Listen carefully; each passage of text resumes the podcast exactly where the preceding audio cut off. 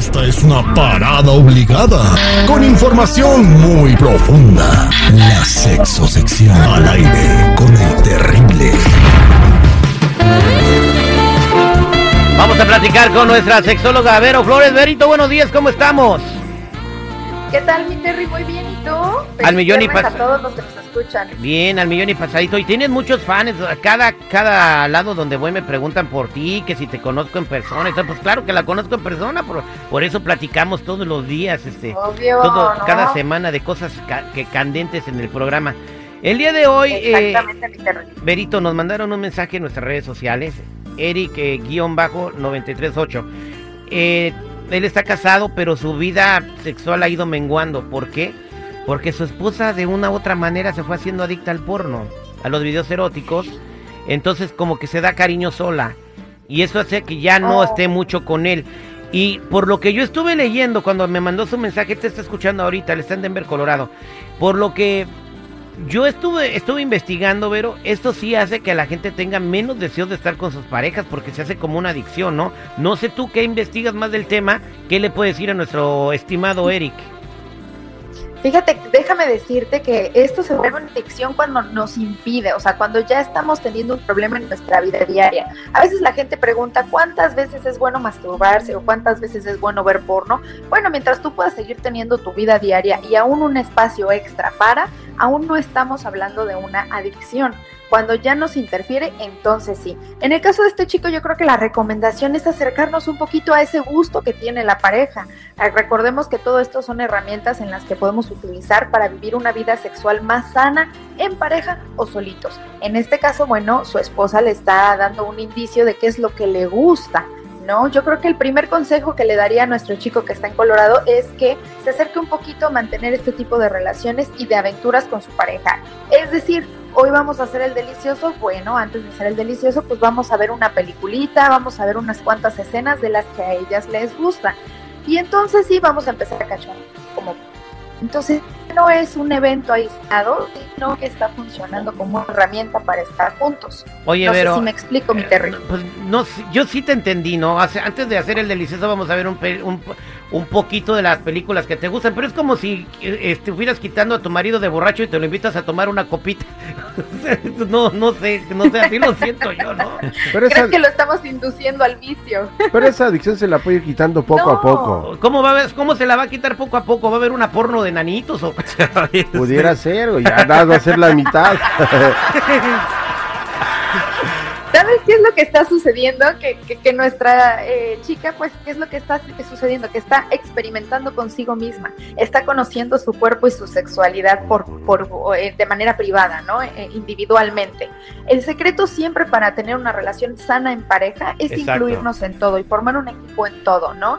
Entonces, así sea para el trabajo, para el dinero, para las cosas de la casa, cómo educar a los hijos, también el sexo es muy importante hacerlo en equipo. Entonces yo creo que aquí lo que estoy tratando de es que tengan una pequeña negociación. Yo te doy un poquito de lo que tú necesitas para averiguar también qué es lo que a mí me gustaría. Y entonces abrir un canal de comunicación en el que sea más padre y más sencillo este, poder comunicar las ideas de cada uno, porque a lo mejor ella realmente lo que quiere es estar con su esposo y hacer las locuras que hacen en las películas. Tú no Eh, sabes. Exactamente. Entonces, a lo mejor ella no encuentra la manera de decírselo a él. Pero, pero háganlo bien porque de repente se le dice, vamos a hacer el sexo en equipo, se trae todo el equipo de fútbol. Y... no, eh, ok. Oiga, pues es más divertido, pues. Bueno, mira, horchata, yo te voy a decir una vez, eh, yo vi una película y co- co- con, mi pareja, pero ya después no te dan ganas de verlo, Vero, porque empiezas a compararte. ¿Por qué? Te empiezas a comparar. Y tú como, como vato te empiezas a comparar. Obviamente en las películas eróticas no van a agarrar a un vato común y corriente como nosotros, con la panza en las rodillas y todo. O sea, agarran a puro Adonis y que está como el negrito de WhatsApp. Y obviamente tú ves eso y te sientes como cohibido y mal, hijo, ya no más, hasta te, te pones inseguro. Te ponen nervioso, pero déjame decirte una cosa, Terry, en el caso de las mujeres es lo mismo. En el caso de las mujeres, el, todo lo que nosotros vemos en la pornografía, todo es una ilusión. Es como las películas que vemos en Hollywood. O sea, realmente lo que está sucediendo ahí no pasa en la realidad. Es una herramienta, es un échale la mano al que está aquí viendo para que se te ocurran más cosas y que puedas aventurarte un poquito a- más. a ver, pero- pero lo que pasa en las películas no es la realidad. Pero ¿no? tú, Entonces también a nosotras como mujeres también nos genera inseguridad, compa. oye, este, Vero, te voy a hacer una pregunta. Tú o alguna vez nos platicaste aquí que te invitaron a un set. Usualmente una, una escena de, de, de, de- una película de adultos dura de 20 a 30 minutos. En el set, en realidad, ¿cuánto dura hacer esa escena? Déjame decirte que dura hasta cinco o seis horas o un poco más a veces. Cuando los actores tienen clic es muy sencillo porque todo se da de manera orgánica y pues tienen química, ¿no? ¿Me explico? De Pero cuando no es así, pues es realmente una actuación, exacto. Entonces eh, todo lo que vemos ahí no necesariamente es real. Mira, Terry, cuando te sientes así de que, ay, güey, vamos a ver una porno y ves un güey bien mamey y bien guapo en, en la película, tú nada más acuérdate de la cara de este güey que se llama eh, Ron Jeremy Está horrible.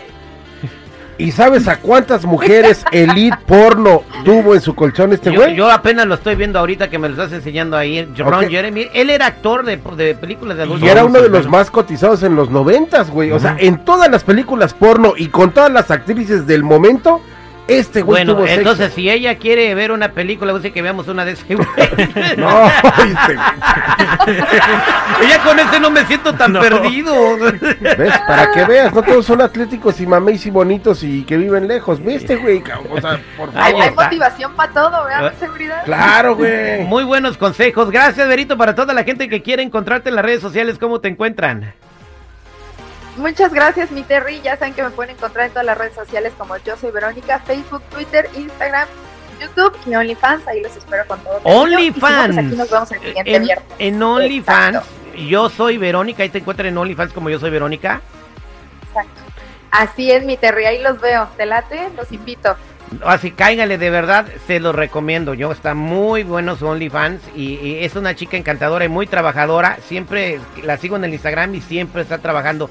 Gracias, Verito, por estar aquí con nosotros. Que tengas un día maravilloso, que te diviertas mucho allá en Isla Mujeres. Muchas gracias, corazones. Les mando muchos besos. Disfruten su viernes donde sea que nos estén escuchando. Gracias.